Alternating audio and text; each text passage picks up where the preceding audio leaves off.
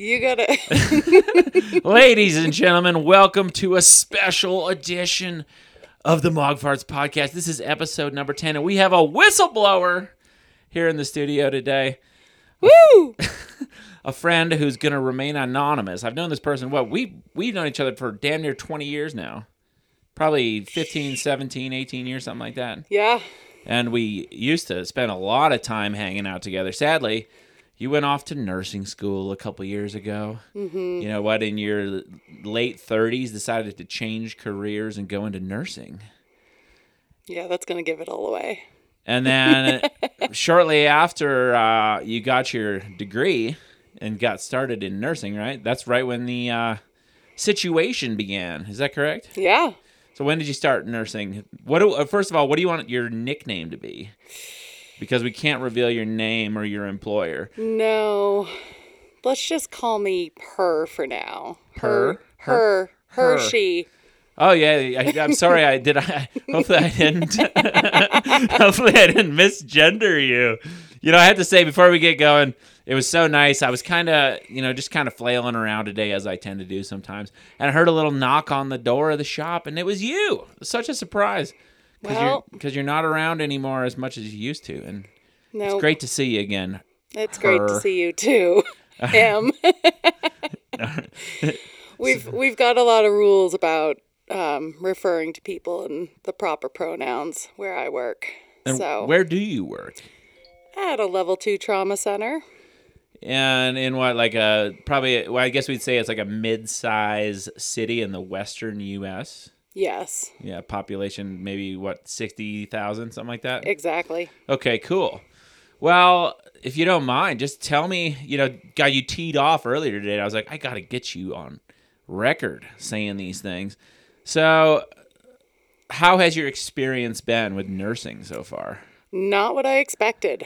Um, let's just say it's very obvious that in conventional Western medicine, the focus is not actually on the patient. Yeah, you look surprised. um, it is a lot more politically and financially driven. And um, I guess my I my hopes and dreams of of helping people through some of the hardest times in their lives has been blown out of the water a little bit. I'm sorry to Um, hear that. Hey, you know, it is what it is. Apparently it's just like another it's another service industry job, just like everything else. Yeah, that's So- how we met. Is when was in the service industry. Without revealing too much, we used to Yeah. work together closely. Yes. And I know you're a hard worker. You don't take any shit, and you're a smart person. And you know, I think everybody that we worked with together, we could all agree that if something was going wrong, you were quick to notice it and point it out and attempt to correct it. I did that, and I still tried to do that here, except that now I'm up against a hierarchy of whether it be the levels of uh, nurses, supervisors, doctors, um, CEOs. Um, it's not as easy for me to just reach out and correct it when I see that there's something wrong, and it's very frustrating. Because you're kind of you're not the lowest person on the totem pole in healthcare, but you're probably just a few rungs up from the bottom of that yeah, ladder, I mean, right? I'm I'm just I'm clocking in and taking care of people for 12 hours and as long as those people are still alive when I leave, the next shift comes on and does the same thing. And you told me earlier today that out of your 12 a typical 12 hour shift, you spend how much time doing reports on the computers? Uh, about 6 at least. So about half of your time is spent just data entry. Data entry and not only just data entry because I know how important it is to keep a record of the care that we provide, but with the outdated software that they are requiring us to use, a multi billion dollar corporation that can't seem to upgrade, anything, most of what I document is really, what can I call it? Just bullshit. It's just filling in the blanks, it's checking the boxes because this is what they want uh, want to see in in the computer system. Um, a lot of it has absolutely nothing to do with my patients as individuals, with the type of care they're receiving, with the care that I'm supposed to be providing, with the interventions that we are um, putting in place, and then, of course, any responses to those interventions. And so, in the end, it really it's like my boss tells me I'm supposed to do this just because it looks good and I'm checking my boxes about, you know, and satisfying my employment. But in the end, I'd rather just walk up to the doctor in rounds and be able to explain what I saw with my patient over 12 hours. Yeah. Um, so that's one very piece of the broken system. And the biggest other thing I'm I've been seeing is that it the the doctors and the residents don't circle back around to adjust a patient's care plan to reflect whether or not they're actually getting better or worse. Um, they will continue on with the same drugs, the same doses, the same treatments, and even if the patient isn't getting any better, we're still pumping them full of these medicines that probably are just having a negative effect on their health on their health and well-being anyways. So I'm at a loss because I can't just not give the patient something when I know that it's going to have a negative effect, but I mean, it'll be days or weeks before the doctors change any sort of care plan. With these patients, and these patients are in the hospital. They're it's a, mm-hmm. is it IC? Are they in like an ICU unit or what? No, they're in a they're on a, a med surg, so they should theoretically be fairly stable and getting better and getting ready to transition out. But then again, I've seen people there for not only weeks on end, but months on end with no change in their care plan. Months on end, five months. Wow. We've had people on the floor for five months. And they're just pumping them full of drugs or what? Oh, they get, I mean, they get drugs, they get, they don't get necessarily the attention and maybe procedures that they need in order to diagnose them and actually accurately tell them and their families what's going on. So we just let them just sit there day after day and they get their drugs at 9 a.m. and noon and 9 p.m. And in the end, nothing happens. Well, somebody's making a bunch of money there, I'm sure. People are making a bunch of money. Yeah. Um, How much does it cost? Do you know how much it costs to be on the like a typical patient? How much it costs to be on the floor for five months? I do not know. I think at that point, um, I don't know if all of the, I think most of the people that are left there for multiple weeks to months Yeah. are being left there at the cost or at the expense of you and I. Medicare, Medicaid, whatever. Yeah. So you're paying for that. Well, that's good because I I know it's they're getting the best possible care imaginable. Oh yeah, Oh, you got to say they're lucky to have you there. She, her. she her. well, I it's it's infuriating to see how many drugs the hospital, the residents, the attendings, the doctors will pump into these people. And in the end, we usually end up with these patients having more issues and they're at a point of say their level of consciousness or their health is at a point that we actually have no baseline anymore. So we don't know whether we're going in the right direction the wrong direction what their baseline is. Baseline meaning like what level do they normally live at and function at? Yeah. um, and that really I've I've seen that just get lost in the sea of seemingly haphazard care. Um, so sometimes these families come in and they're like, "Well, we we don't know what else to do because if this is the new normal, we probably should just put them on hospice." And they just put them on hospice when there just should have been something else done. Yeah.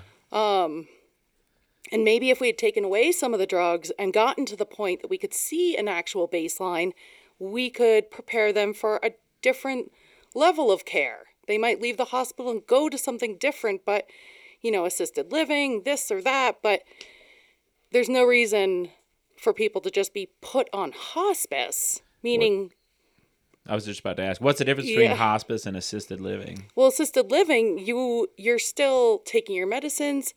The hospice is classified as given six months or less to live.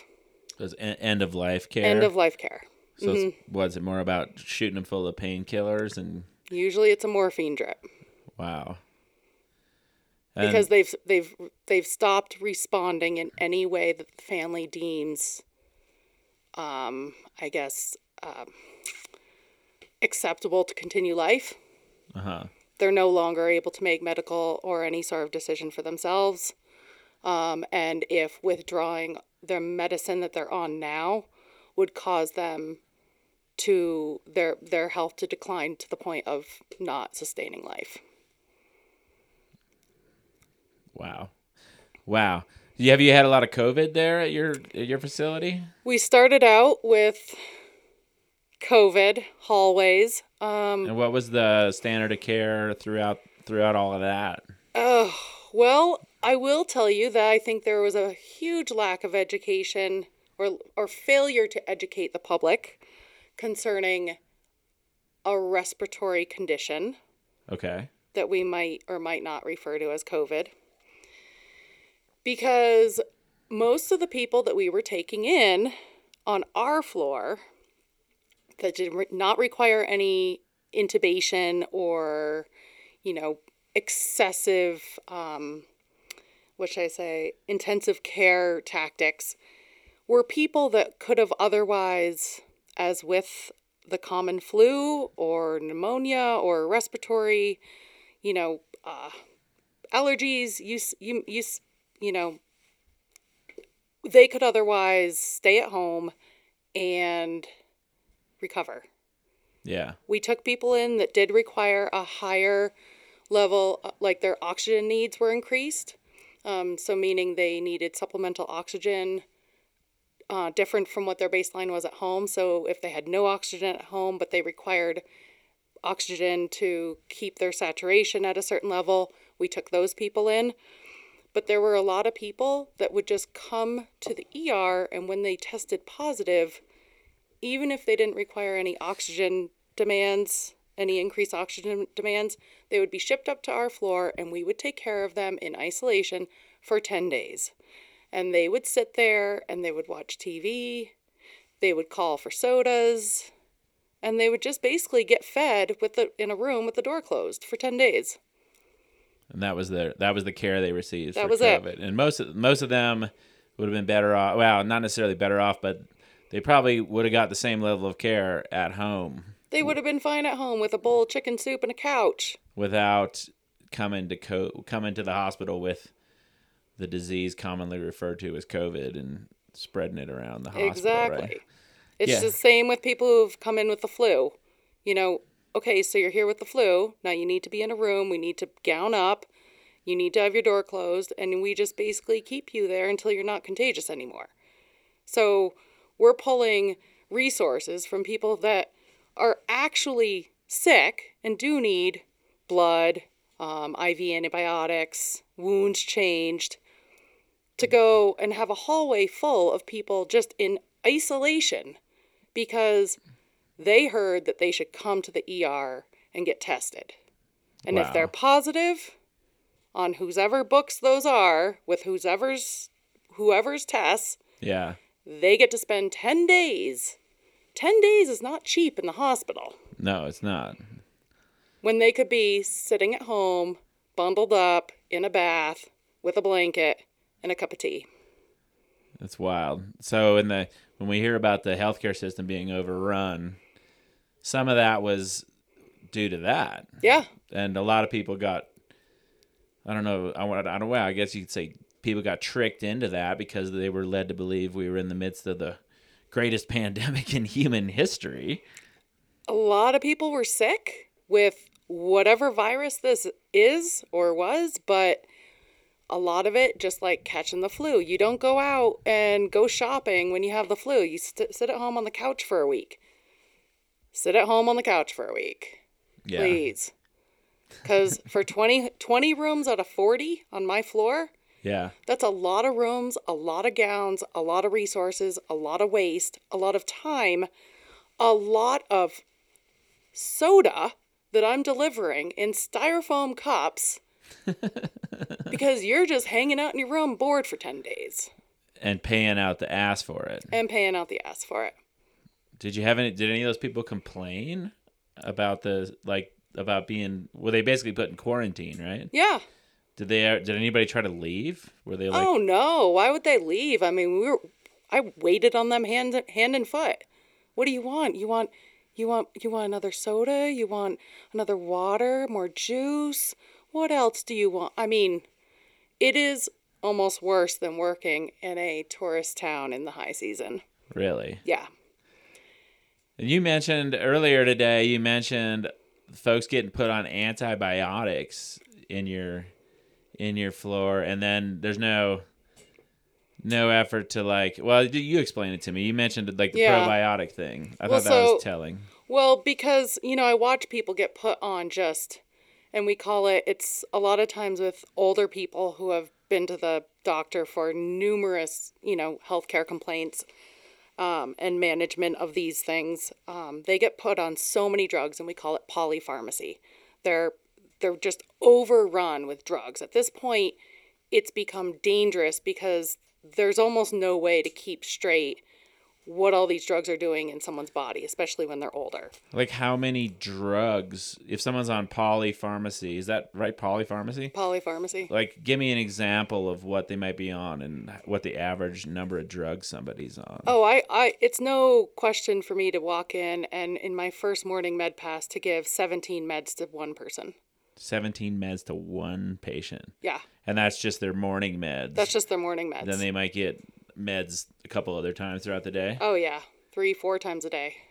And so, what are they? Yeah, like, what's being prescribed there? What are people getting dosed up with? Well, so you've got, you know, hospitals to cover their butts. They kind of cover the bases where, you know, they give you, you walk in, you get a, a, a low dose molecular heparin, um, which is a, um, a blood thinner to prevent blood clots because they're just laying in bed. because they're just laying in bed. Uh huh. Um, doesn't matter about your physical therapy, your occupational therapy, or whether or not you're independent.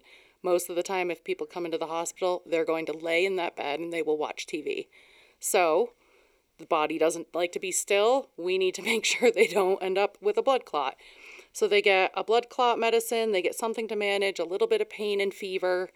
Um, they get something for their stomach because people's stomachs will um, the, the risk of stomach ulcers goes up as well as being nauseous. So there's always a couple things in there. So there's four or five medicines right off the bat that you just get for coming to the hospital.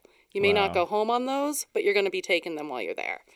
And then on top of that, we've got, I mean, you've got your hypertension, you've got your um, prostate, you've got your um, heart, like arrhythmia drugs, you've got I mean, these people now, I mean, especially older, they might be on something like what's like a high dose, like a Mucinex, like a cough medicine, Yeah. like just because they have a history of pneumonia and respiratory diseases. So they're on this actually twice a day, every day, not just when they're congested. And that's something that gets prescribed to them once they check into the hospital. And then keep going. This is these are the things that they might still be on. But I mean, you name it, people are on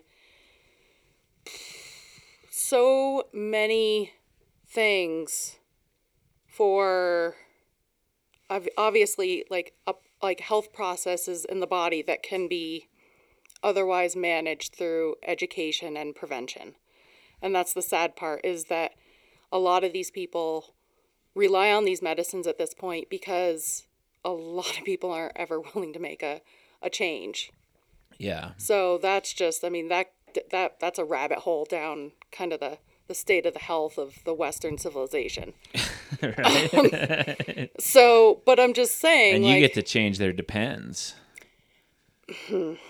yeah, I you know I have experience. I, you know I was a nurse's assistant for a while, don't you? yeah, In a nursing home back in college, so I have a little, you know, and I can relate. I remember you get the, you know, back then we had the little, they had the little like Dixie cups full of their pills. Most Mm-hmm. of these guys weren't on too many, but it was still, you know, you'd, I'd be crushing up like a handful of pills into their applesauce and spoon feeding it to them yep, and uh, I remember that. God, that was 20 years ago now, and it was, it struck me as, insane back then how many drugs these guys were on and how you know i guess there's you know there's something to be said for this was a you know retirement home. Some of these guys the oldest guy was 102 and i get trying to keep people comfortable in their last days of life but these guys you know there was no i remember being disgusted by the fact that there was like no effort whatsoever to like keep them properly hydrated or like get them uh you know make sure they got enough food. Like if they weren't eating on their own there was nobody really counting calories for them Mm-hmm. so a lot of you know it seemed like a lot of folks would just die from de- you know like chronic dehydration and malnutrition as they kept spiraling downward Well, I don't I don't think you're too far off. That's something that gets me all the time. You know, we're required to record very strict ins and outs, I's and O's. And yet we've got however many hands on deck bringing these people random cups of whatever all day. Soda, juice, water, throwing them away. Like there's no way to track this stuff. Uh-huh. Um unless you have like an IV running and a Foley catheter to measure the output. There's zero way. So it's a it's a hot guess every time I finish my shift and type in my ins and outs. Who knows? In terms of like their blood sugar and stuff like that or what No, it just in terms of how much they're actually eating or drinking. oh gotcha Who knows? nobody knows Nobody knows. And that Um, would that would make sense to, you know, if you're gonna record every other fucking thing in the computer, it would make sense to keep track of their diet and their, you know, whatever exercise you can get in the hospital. Yeah, well, there's a space for it, but it just there's so many hands that don't communicate.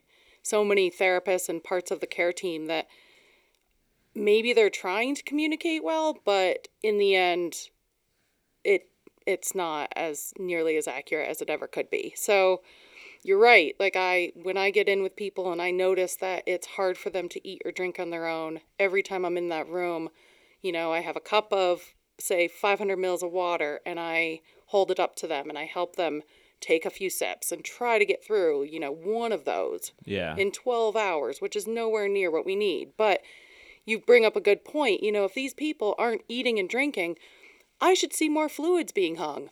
I should see, you know, they should have something going in. yeah. And so many people sit there, and by the third day, I realize that they might have only had 500 milliliters in three days.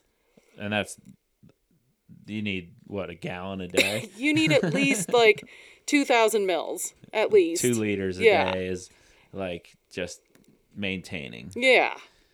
Yeah, I remember. So- God, I remember like helping these folks pee, and their pee was like the color Orange. is orange. Yeah, Burnt orange. burnt orange. Mm-hmm. You see a lot of that, I bet. Mm-hmm. And the, I will say the other thing that gets my goat is the misscaling of pain medication and then in accordance with how old the people are. Um, I was just talking to some coworkers about this the other day because so there's a couple things going on here. One, you're in the hospital. No one brings you any books or magazines. Of course, we don't have like a stack of newspapers anymore because of COVID and everyone's going to get infected. So you have your TV. Yeah. So you're in your room, and I don't care if you're a 30 year old, you know, human or a 90 year old human, you're going to get bored. And Absolutely. so if you know that you have pain meds ordered that are available to you every four, two, four, six, eight hours, the only thing for you to do, hey, why don't we take some pain meds and just forget about how bored we are? yeah. I'm not kidding. I have watched more like 70 and 80 year old men kick back on Percocet when I guarantee they might have never had Percocet ever in their life. Yeah. So they're becoming They like Percocet they're after becoming three days junkies because they're bored. because they're bored. And what happens, and this is what I was talking about the doctors not kind of revisiting the care plans and the medications it ordered, is that so say someone goes down and has a procedure done that warrants, you know, something as strong as fentanyl or Dilaudid. Okay, wonderful. So maybe for 24 hours after that, the fentanyl or Dilaudid is is in their medication, you know, record. They are allowed to have that. Yeah. It should be coming off. Right. I shouldn't be able to still be giving every do Dilaudid, Dilaudid, every two hours, a week after they had a spinal tap. Like Yeah. that should be done. Should be done, but it stays. It stays, and they know it's there, The And s- patients know. and so they learn. How they do go they know? because they do. They just know. They just get to figure out. They're like, you know, the nurse. Some nurse will say, "Well, you know, can How you are rate- you feeling? how are you feeling? Can you rate your pain?" Yeah. we look at the pain scale and we're like, oh, well, Dilaudid is there for seven to 10. Well, now the patient starts to know, well, if I say seven, eight, nine, or 10, I get Dilaudid. And that that's the good stuff. Oh, they're fucking smart. They have nothing else to, else to do. They're just sitting there watching clocks and thinking about what we ask them. And so every two hours, I'm giving Homeboy, who's 82 years old, Dilaudid a week after maybe he had a you know needle stuck in his spine and he's been up walking around with physical therapy, but today he's bored. So he's going to get high on Dilaudid all day. What is, is Dilaudid like an opioid or what is it? Dilaudid is an opioid Uh-huh. and it will knock you out. Okay. Yeah. Good to know. Like you Dilaudid would be like a broken back in the back country. Uh huh. Like, Like- not fixed yet. Like what the search and rescue would shoot you up with To get you to out. To get you out. Not just To just, hanging like, out in bed. Completely numb out your body from the Yeah. fact that you're Dilaudid? seriously Yeah. fucked up. So this is the other thing, and I'm I was talking to my coworkers the the other day because I I had a gentleman who was older and he kept telling me, you know, his pain wasn't controlled, pain wasn't controlled. He had just gone down and gotten almost half a half a liter, almost 500 milliliters of fluid drawn off his knee because of a bursitis and fluid gathering on his knee. Okay. He should have felt some relief. Yeah. Well, guess what? I had IV fentanyl there for him. What does he want? His pain is a 10. What do you think he wants? He's going to lay there and just get high in bed. Now, if the doctors revisit the medications every shift, not just every day, but every shift, there's a morning and a nighttime rounding, you know, rounding of the doctors. Yeah. Revisit that, get people off the drugs, Uh huh. and medicate them appropriately. Otherwise, we're sending grandpa home with A painkiller yeah, addiction. a painkiller addiction. so So- messed up. it is so messed up the amount of drugs I see given to these people. I know I have another doctor who's actually someone I like to talk to a lot. He's on nights with me. And he won't give anything stronger than a Percocet to anyone over 65. He's like, they shouldn't be getting that. But he's the exception. He's the exception. That's that's probably why you guys get along, huh? Everyone else just, yes, exactly. And everyone else just, the residents, the attendings, they just, they're like, hey, you know, we need something to fulfill the pain scale, zero to 10. But they go from zero to 60 real fast. Yeah. And that bullshit, it's no wonder to me now why we have an opioid crisis. Absolutely not. Yeah. And I'm surprised we don't have more older people, although I've seen some older people come in so whacked out because they've been prescribed so many o- opioids that they are nearly at the point of needing to be intubated. They can, almost can't breathe on their own. And their bodies, like their, their intestines, their gut, their bowels, everything has shut down because that's what opioids do. Yeah. And then we're treating that. We're treating small bowel obstructions. We're treating um, the fact that this person hasn't pooped in a month. Like, Oh my god. oh, and That's now I gotta see that's why. gotta be fun. Now I see why. Yeah. That's when you got to do some digital stimulation. Is that right? Um, yeah, Yeah, I, have done that before. I've done. I've done. I don't plenty think of I that. was supposed to, but they sometimes they had me doing it. Yeah, sometimes it breaks the dam, Yeah. and then oh, you just sit there with a gown on, catching the rest of it. Oh my god. Strange days. I got a book for you. You ever heard of Dr- Drug Dealer MD?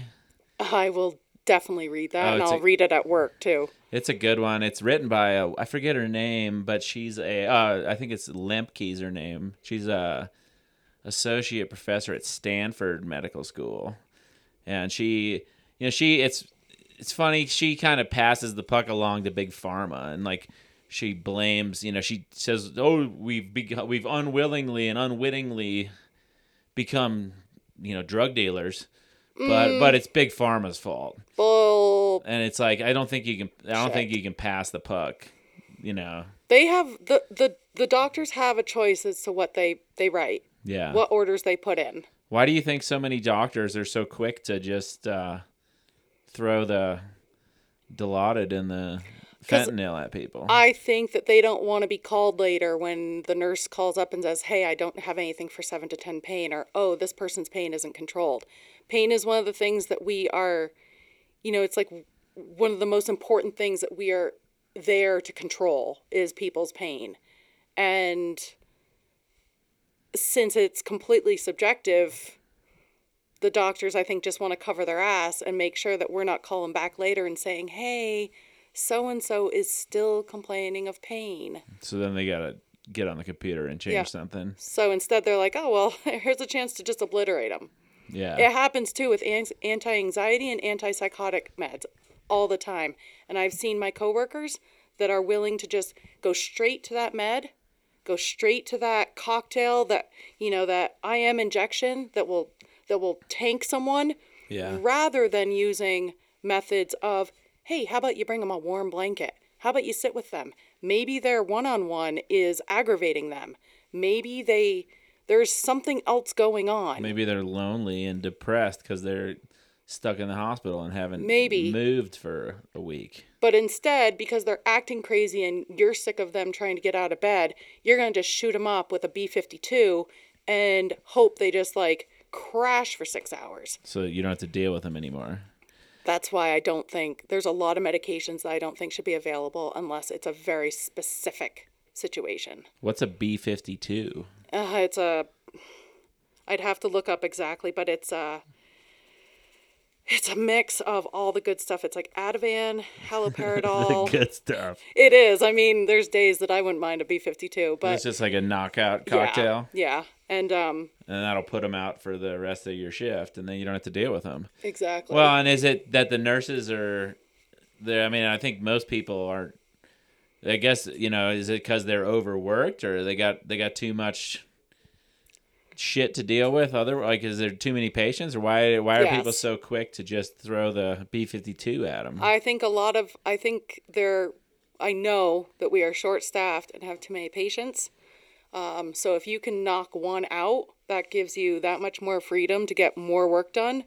Um, but I know that some other people just think that that's like the right way to take care of someone who they're they're unwilling to, as they would see it, spend the time um, trying any other forms of alternative, you know, therapy. Yeah, and there's it's sad but i've i've now seen you know i used to think i'd be walking into this environment where people would be like oh let me grab you a warm washcloth and let me you know here's a radio let me find you a good station on on the tv and you can listen to some music. Yeah, but there's a lot of people who just are so overworked and have so much to do that they would rather just medicate and sedate yeah. Wild. And then at your facility, you everybody, all the staff had to get the injections. Is that right? yeah Was there any like any dissent about that, or any grumbling, or anybody? There was. They put off. They. It was last fall, and they're they they first said everybody had to get it, and then they actually revoked that, and then I want to say it was about a month later, and they're like, no, everybody has to get it, September 2021. or even it was by like maybe December that everybody had to get it. Okay. Or by the end of the yeah, like it was kind of weird. They went back and forth on that for a little bit.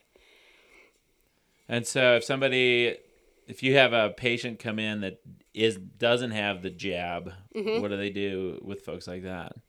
I mean, we can't do anything about the patients. I've had plenty of patients that have come in without Yeah. And, they um, are they trying to like push it on them or No, No, we can't do any of that. No, because we we don't administer the vaccination at all. We will give you your flu vaccine and your pneumonia vaccine before discharge if you Yeah. if you want it. But the COVID vaccine we don't. And why um, why is that? Do you know? I don't know. That just came up with someone who was asking if she could get her third jab with us, and I was like, we don't do that, but we do the flu and pneumonia, which is strange. That is strange because you think with how much that has been getting pushed on everybody that they'd be giving it out at every opportunity. Exactly. Uh-huh.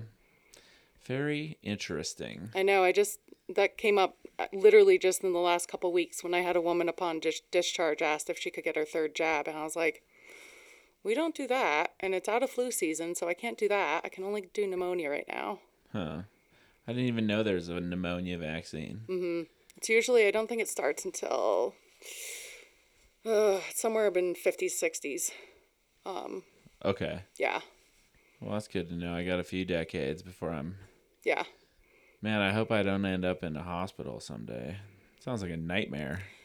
I'm not exactly excited to have any of my loved ones end up in the hospital. So you wrapped up nursing school, what, maybe two and a half, three years ago? No, just last fall. Just last fall. fall. of 21. And or bef- spring of 21, I'm sorry. And before that, you were doing educational stuff in the, like you do, like kind of like a residency type thing, don't you? Or a lot of bedside. Well, so now I'm actually still in my nurse residency at this location, Okay. but that means nothing. You're, you're, you're just working. yeah, I mean, we had six weeks of training uh, when I first started, and then we had, I had five weeks with a preceptor, and then you're on your own. But they say that the residency program goes for the entire first year, and we've done, we have some online virtual classes about things like stress management and patient safety. Okay. That's it. And you you mentioned that if you with your job you're at now, you're basically on you're basically stuck in this location until you're done with your virtual online education, right? Technically Can- for two years. Can yeah. you explain that? um, Is that that's not going to give away your identity, is it? Is this a common thing? It could be. I'm just gonna say, let's just say it's a, it was a bad choice.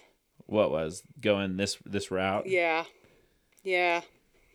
I I just I guess I thought for this particular program there was going to be a lot more hands-on learning. Like even if it was like a classroom acti- like class or lecture every a couple times a month, like something about you know running codes or you know f- you know trauma or an experience like maybe we'd skip around and kind of see you know what other parts of the hospital were doing um, i just thought it was going to be experience that made me a much more well-rounded nurse Yeah, and instead i'm just a, another hot body they need to fill the shifts another hot body. So you're Mm-hmm. you're learning as you go, I take it.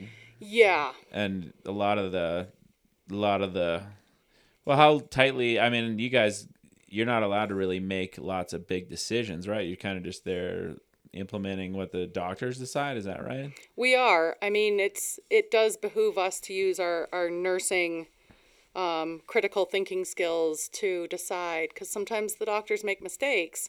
no Yeah, you wouldn't believe it, but sometimes those orders are wrong. And so we are allowed to call the doctor at such point that we feel like something isn't right and Yeah. say, hey, did you really intend this for this person? Um, but we are there to carry out, you know, the care plan set forth by the doctor. And while they are interested in talking to us and seeing how the patient did, you know, the previous 12 hours, um, I can't say that I've really, it's really made a difference in the patient's ultimate care.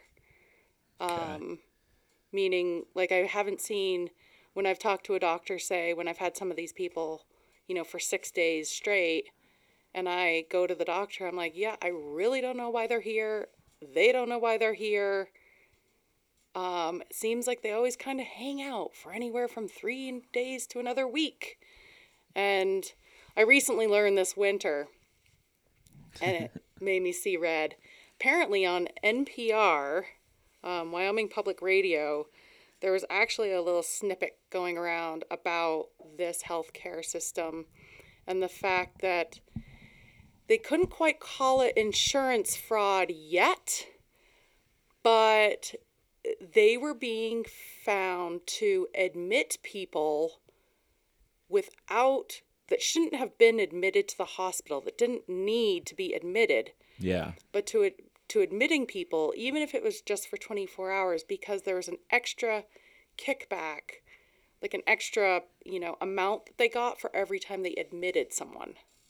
Okay. Now, this is hearsay. You can't That's quote like me on this, Medicare, Medicaid stuff. I don't know if it's just that. Uh huh. Um, I'm just I'm just bringing it up that I because there was a, a long time this winter that months that went by and, and my my coworkers and I were would always wonder why is this person being admitted? yeah. Literally why? There is no reason for them to be on the floor. They showed up with like a mild fever or something or what? Mild fever, um, dizziness, yeah. um, weakness. I mean, the diagnoses were were uh, preposterous. Yeah. And when the patient came up and we admitted them, their presentation, their vitals, I mean, everything is completely stable. And and sure enough, they go home the next day in 24 hours. And I just heard someone I know well who listens to the radio every day, almost all day, happened to say, Hey, so I just heard that so and so hospitals were being investigated.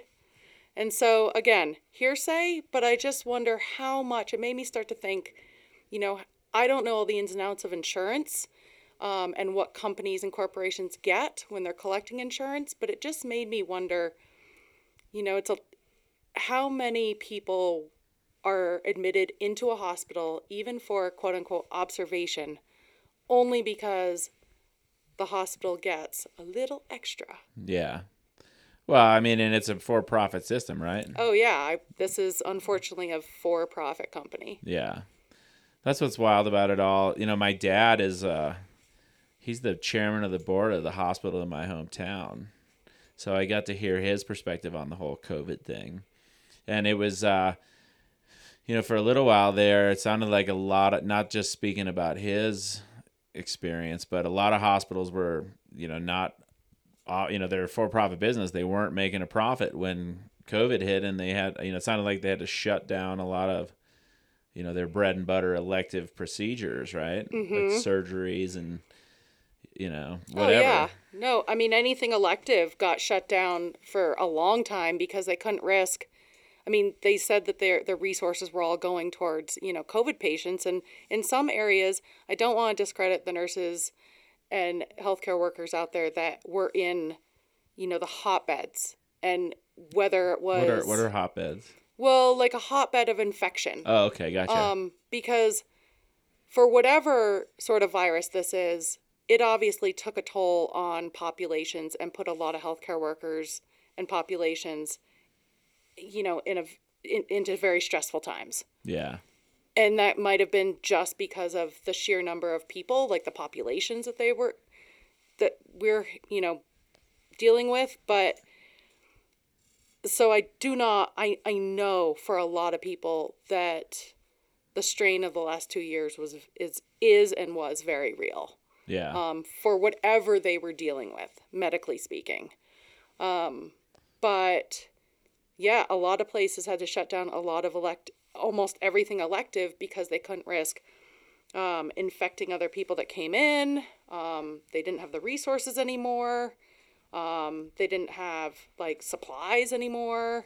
but they were able to. If you played ball with the COVID thing, you were guaranteed a steady stream, steady stream of revenue in the midst of it all, right?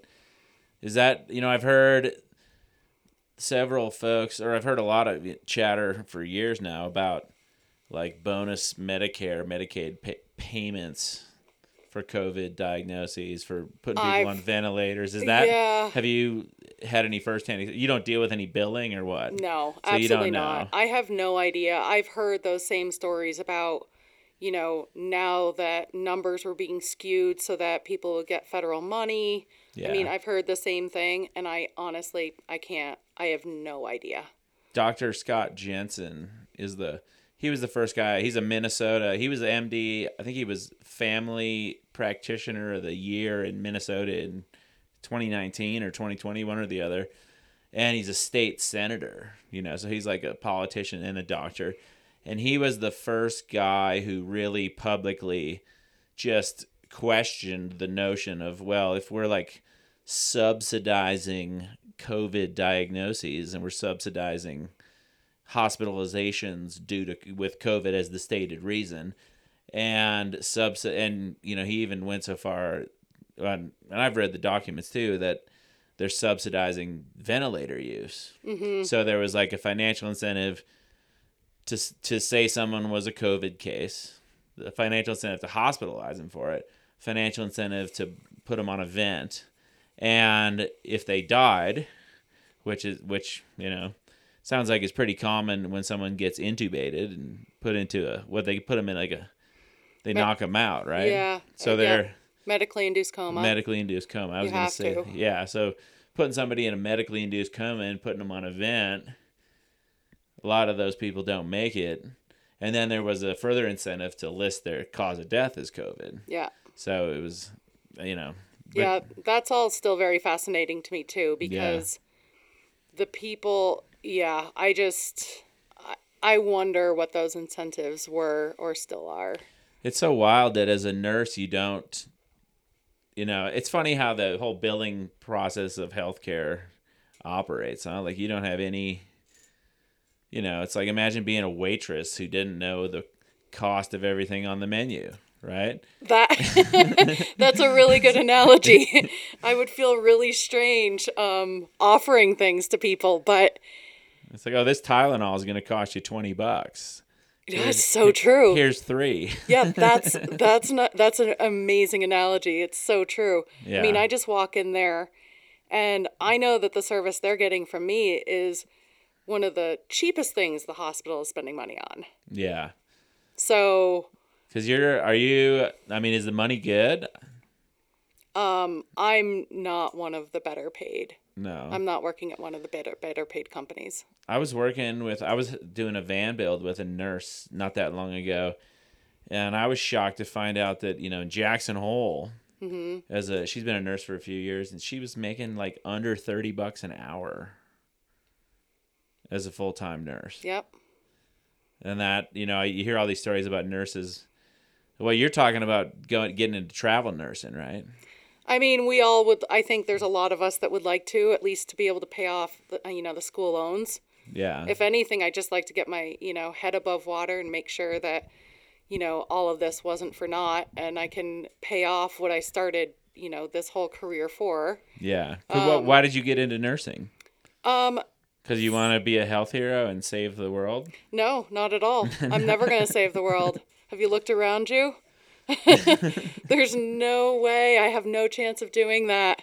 Um, I think I've made an influ. I've been an influence on one friend about eating more green food. So no, um, it's a stable job. I'm good at my job, and I am good with people, and I'm organized, and I'm a smart person. It seemed like a good fit.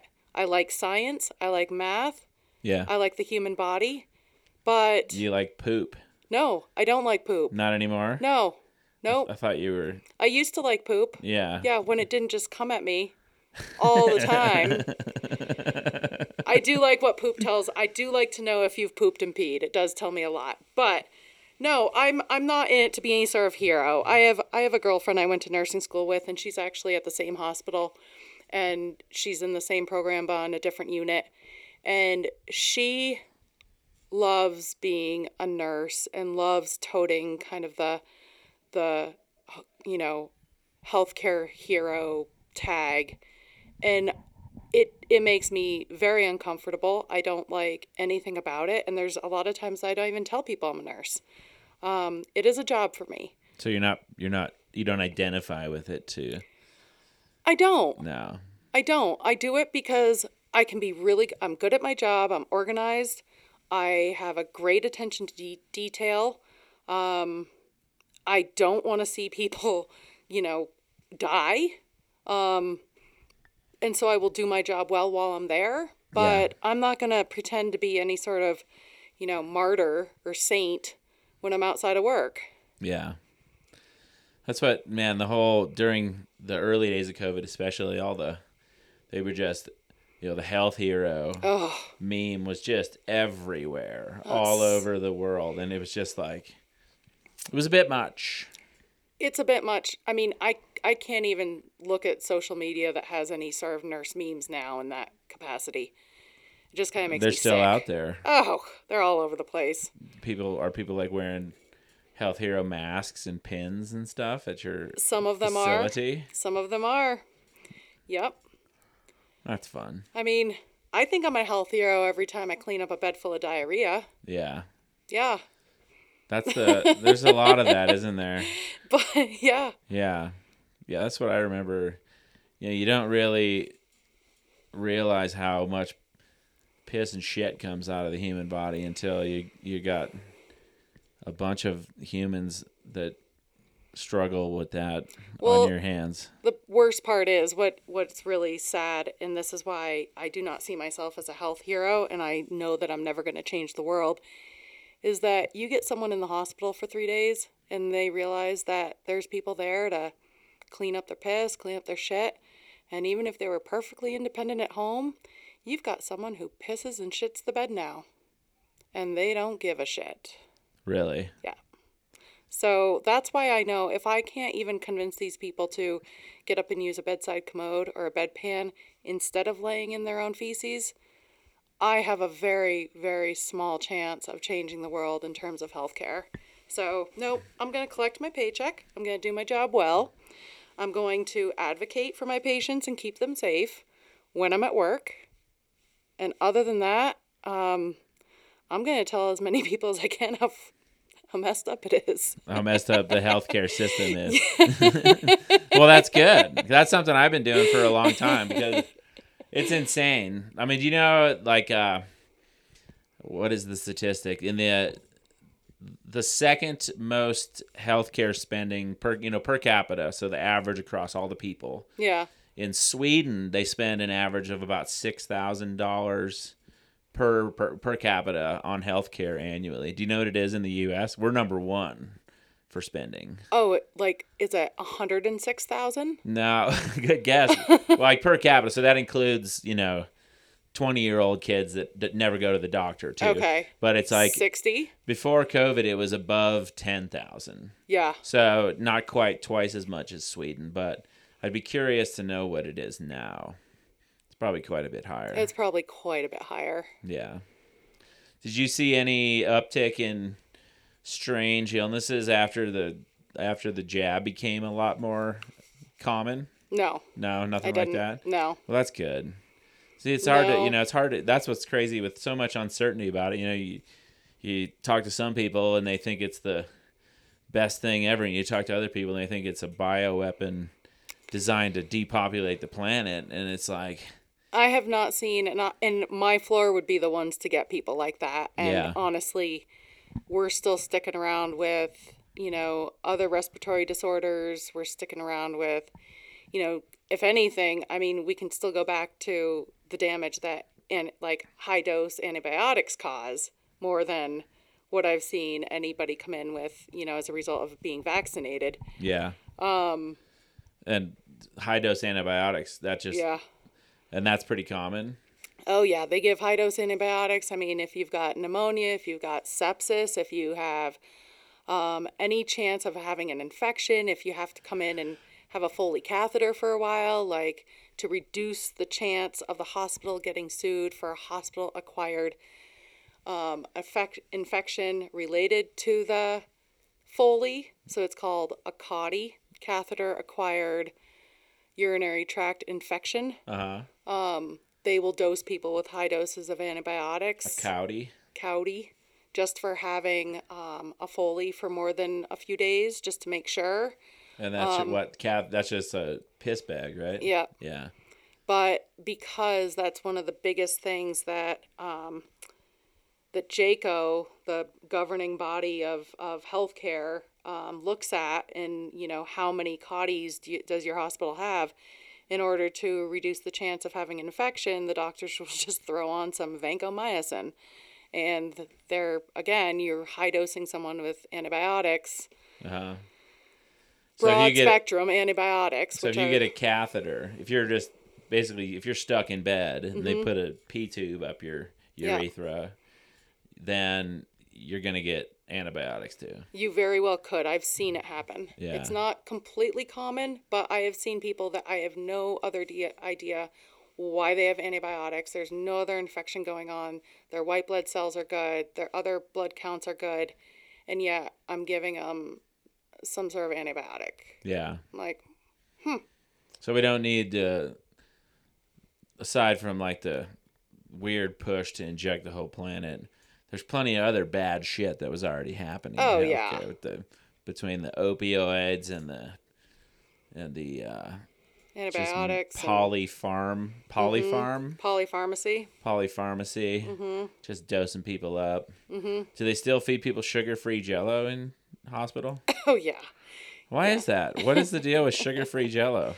Well, so that's a funny one. And here we go back to recording, you know, what people are eating and drinking and how accurate that all gets. So a lot of people are diabetic who come in. You don't say. Yeah. so, because we can't risk them potentially getting something that doesn't fit with their diet, and because the addition of a sugary food could cause them the most problems, we go with sugar free jello, yogurts, popsicles, and everything like that. But if they want a Sprite or a Coke, gosh darn it, they're going to get a Sprite or a Coke. Huh. So to get your sugar fix in the hospital, you got to get some soda up in you. Yeah, I mean, because apparently, even as a diabetic, you can just ask for a Coke and someone brings you it with no no attention paid to the fact that they are diabetic. Really? Yeah, No way. yeah. Juice. It's your. You don't have a right to. You know, you don't have a right to a lot of things in hospital, but you can get a fucking Coke anytime you want. You can get a Coke anytime you want. Oh, that's that's beautiful. Yeah. God bless it. Oh, That's the craziest thing is I've actually gone in and I've had patients that are, you know, diabetic and I check their insulin before every meal and before bed or blood sugar. And I'm chasing like numbers in the 3 and 400s and I'm like why? There's I just mean Coke cans scattered around on the floor. and juice and I find out aides have been bringing them a double apple juice on ice all day. oh God. So that's just where I think the breakdown of communication, which is weird because our aides and our nurses all communicate between our patients. We know who's diabetic.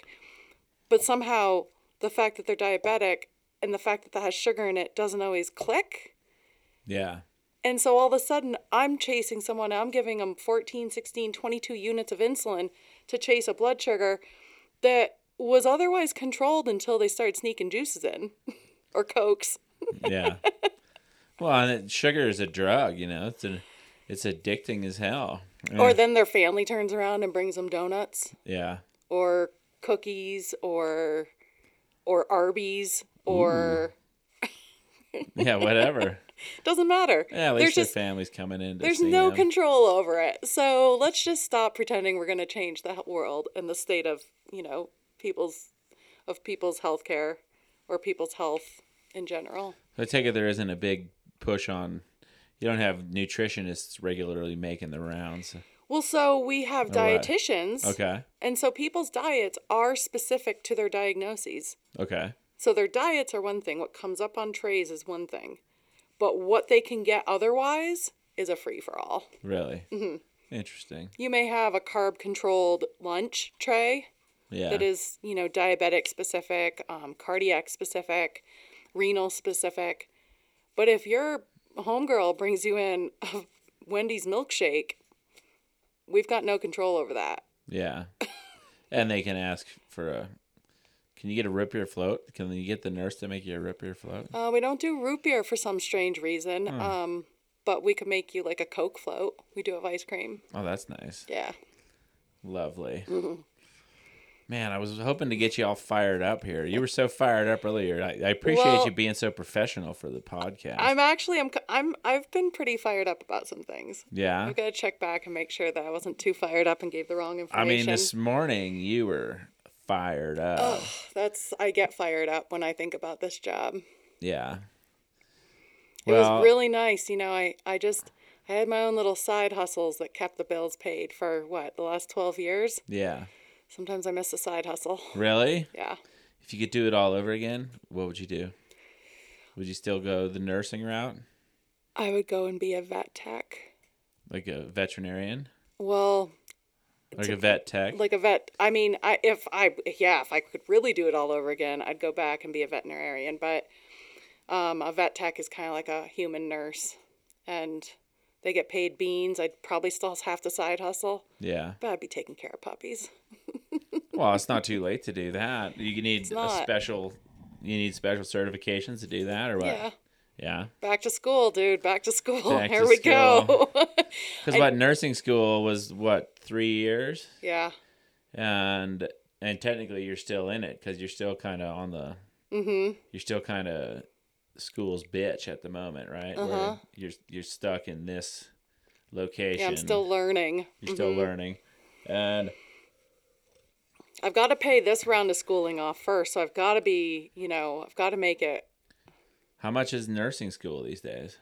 Stupidly expensive. I'm I'm in it for enough, Yeah. enough that I'm not going to pull it out of a few paychecks. Uh huh. Well, that's all we got to say about that. Fuck. Let's just say I can't go back to to vet school yet.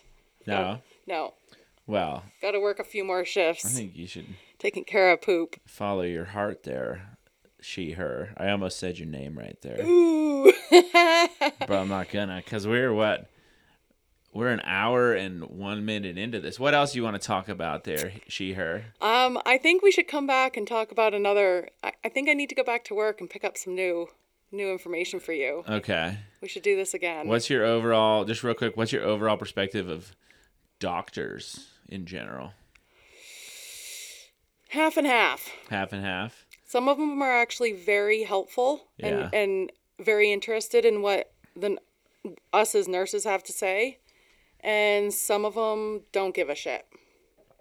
Interesting. Yeah, what my my dad said lo- one of the hardest parts about hospital administrators is dealing with doctors who've got a lot of self-love Oh yeah, there's definitely self-love going on there, but some of them are just willing to put it aside for the few minutes that you have questions and maybe even take what you have to say and use that. uh-huh Other ones, you know, I've sat around for an hour and a half after my shift is done trying to talk to someone about the number of opioids that were prescribed and sure as shit I came back the next day and they're still all there.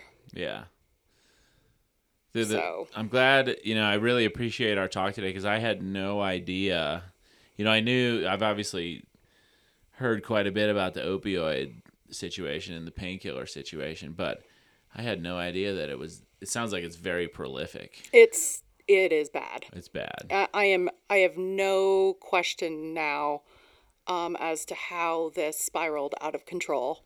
And this is just these are the people that are actually still under the watch of, of medical professionals. They're in the hospital, they're able to be monitored. Never mind the people that are just given a prescription. yeah You know, are they following the rules about taking something every four or six hours? fuck no Guaranteed not. Yeah.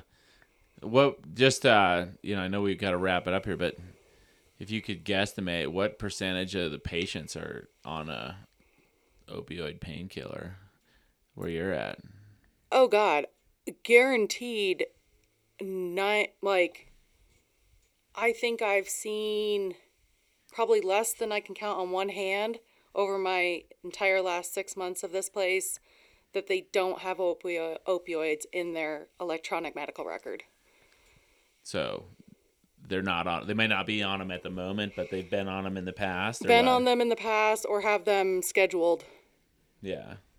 And ready to give Like over well over 90% definitely cuz you say you could count on one hand. Yeah, I think I've seen one like a, a few older older people who might only have Tylenol available because that's what they've never taken anything stronger. So anybody who basically anybody that says they have a seven through ten on their pain scale at any point in time, They have probably, opioids. they're probably ready to there's probably a protocol where they can get some get some smack. Mm-hmm. and they they've pr- and they've probably had it within the last 48 hours. wow. Some people are are okay and try really do try to go a whole 12 hours, but it's rare that they go 24 without getting at least a dose. Because it's that good shit. Mm-hmm. Have you tried the opioids at work? No, no, I have not. Well, that's good. yeah, that's very good. you know, I've never done opioids either. I think no, I don't think I. I have no desire Is to go Percocet down. an opioid? Percocet is it's a hydrocodone. I think yeah, we got to look into that. Yeah, more. I gotta classify I- all my.